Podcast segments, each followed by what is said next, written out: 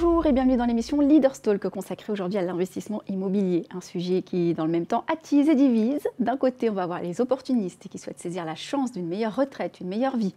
De l'autre, les sceptiques qui doutent de la réalité des promesses. Au milieu de tout cela, une poignée de Français ayant fait le choix d'expérimenter par eux-mêmes. Notre invité en fait partie, ancien banquier, il est aujourd'hui investisseur heureux et formateur. Pierre Ollier, bonjour. Bonjour. Pierre Ollier, j'ai déjà envie de commencer par une question.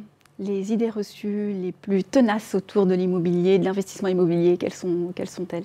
En fait, sur l'investissement immobilier, très souvent, moi j'ai des personnes qui me contactent en me disant « voilà, je ne peux pas investir dans l'immobilier parce que je ne suis pas assez riche, je n'ai pas de capital de départ, je suis trop jeune, je suis trop vieux » ou pire, si je fais de l'investissement locatif, je vais avoir un locataire qui va venir dans mon logement et c'est que des problèmes. Il va tout casser, je vais me retrouver avec les toilettes bouchées, il va m'appeler à 3 h du matin.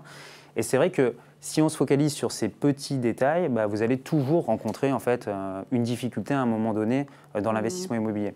Après, ce qui se passe, c'est que dans la réalité, on se rend compte que ces problèmes, certes, ça peut arriver dans la carrière d'un investisseur immobilier, mais ils sont assez minimes. Et parmi aussi les interrogations et les peurs, hein, les craintes, c'est de se dire souvent, voilà, c'est réservé aux riches, ça fait partie des idées préconçues, c'est réservé aux riches comme vous l'avez souligné, est-ce que je peux investir? Donc est-ce que tout le monde peut investir? Vous parlez de cash flow également, de quel cash flow on parle précisément? Quel pourcentage? Alors, est-ce que tout le monde peut investir? À partir du moment où vous avez des revenus qui sont réguliers, vous allez pouvoir en fait faire financer votre dossier auprès d'une banque. C'est-à-dire qu'il n'y a pas forcément besoin d'avoir un capital de départ aujourd'hui pour investir dans l'immobilier. Vous pouvez trouver une bonne affaire et vouloir faire un investissement locatif. Vous allez aller voir votre banque, vous allez présenter votre dossier. Ils vont examiner votre situation. Est-ce que vous avez des revenus? Est-ce que vous avez des crédits en cours? Et à partir du moment où votre dossier va bien matcher toutes les cases, bah, votre banquier il va vous donner le feu vert et il va vous dire bah, « voilà, je vous prête » et vous pouvez même emprunter la totalité, même les frais de notaire. Alors, pour répondre à votre deuxième question, le cash flow, qu'est-ce que c'est? Bah, c'est un indicateur qu'on utilise assez souvent dans l'immobilier. Alors, le cash flow, c'est très simple, c'est simplement la différence entre les rentrées d'argent et les sorties d'argent. Donc, le cash flow, il peut être négatif, c'est-à-dire vous faites un mauvais investissement, vous achetez un bien immobilier, mais il vous fait perdre de l'argent tous les mois, donc vous devez compléter de votre poche. Il peut être neutre, c'est ce qui s'appelle en fait avoir un bien qui est autofinancé. Donc, à ce moment-là, le locataire va payer toutes les charges, le crédit et également les taxes. Et vous avez des biens qui génèrent du cash flow positif, c'est-à-dire que vous faites un profit tous les mois. Une fois que vous avez remboursé toutes vos charges, bah, vous allez avoir un excédent de trésorerie, ce qui va vous permettre en fait, de vous enrichir tous les mois. Alors imaginons que les hypothétiques clients qui nous regardent sont convaincus, ont envie de vous suivre et qui ont envie d'investir. Par quoi commencer? Est-ce que vous leur conseillez du LMNP, location meublée non professionnelle, du NU, de la colocation? Quel conseil? Alors ça dépend vraiment de la stratégie de la personne. C'est-à-dire qu'aujourd'hui, c'est vrai que si on achète un bien immobilier comme le faisaient un petit peu nos grands-parents, un bien dans l'ancien nu et que voilà, on va louer ce bien à une personne, c'est aujourd'hui plus difficile de trouver de la rentabilité. Maintenant, ce qui se passe, c'est qu'il existe des stratégies qui permettent de booster un petit peu la rentabilité dans l'immobilier. Donc, on va se positionner, nous, les investisseurs immobiliers, sur des niches. Donc, un exemple de niche, c'est par exemple acheter un appartement très ancien avec des travaux à faire, de rénover ce bien immobilier, ce qui fait que ça va nous revenir moins cher au prix d'achat. Et cet appartement, bah, ensuite, on va pouvoir le louer plus cher parce qu'on l'aura rénové dans de bonnes conditions. Vous avez par exemple d'autres stratégies, c'est-à-dire d'acheter un grand appartement et cet appartement de le diviser. Mécaniquement, si vous divisez un appartement en deux, vous allez vous rendre compte que vous allez quasiment doubler la rentabilité de votre bien immobilier.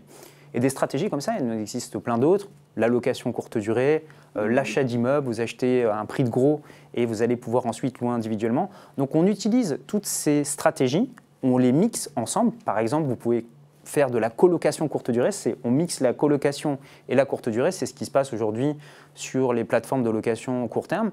Bah, vous avez la possibilité de louer un appartement ou une chambre. Bah, si vous louez 3 chambres, vous allez gagner plus d'argent que si vous louez un appartement. Alors du coup, vous êtes un ancien banquier, vous connaissez très bien le sujet. J'avais envie de vous demander pourquoi cette reconversion déjà et quel est votre parcours au final aujourd'hui? Alors moi, bah, j'ai travaillé pendant plusieurs années en banque, donc j'étais conseiller en gestion de patrimoine, donc je m'occupais de faire des placements, mais également des crédits immobiliers.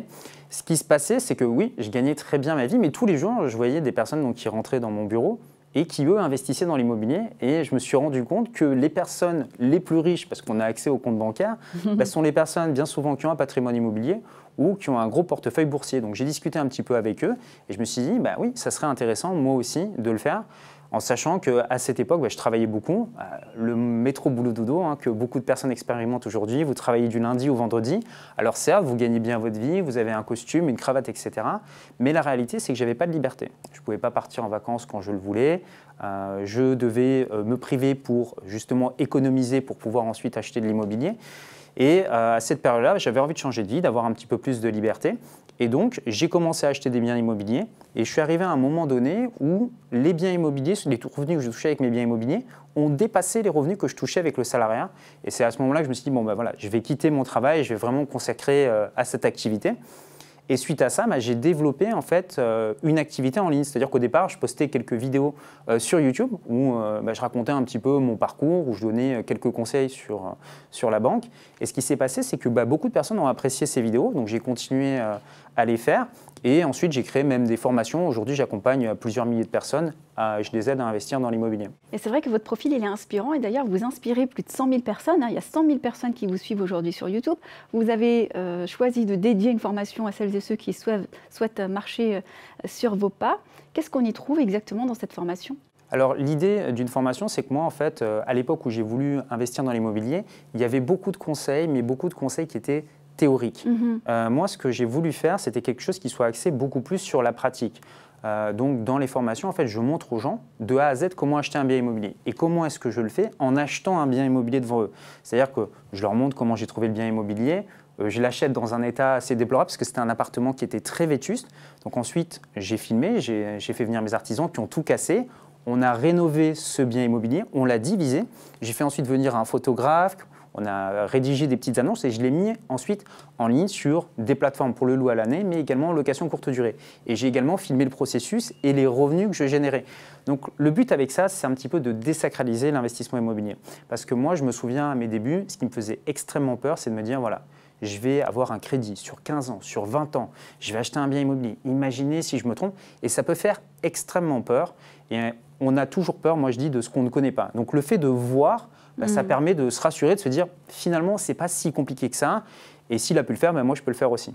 Et ce qui est assez marrant, c'est que j'ai aujourd'hui certains élèves qui m'envoient les photos des appartements qu'ils ont rénovés et qui ont vraiment tout recopié.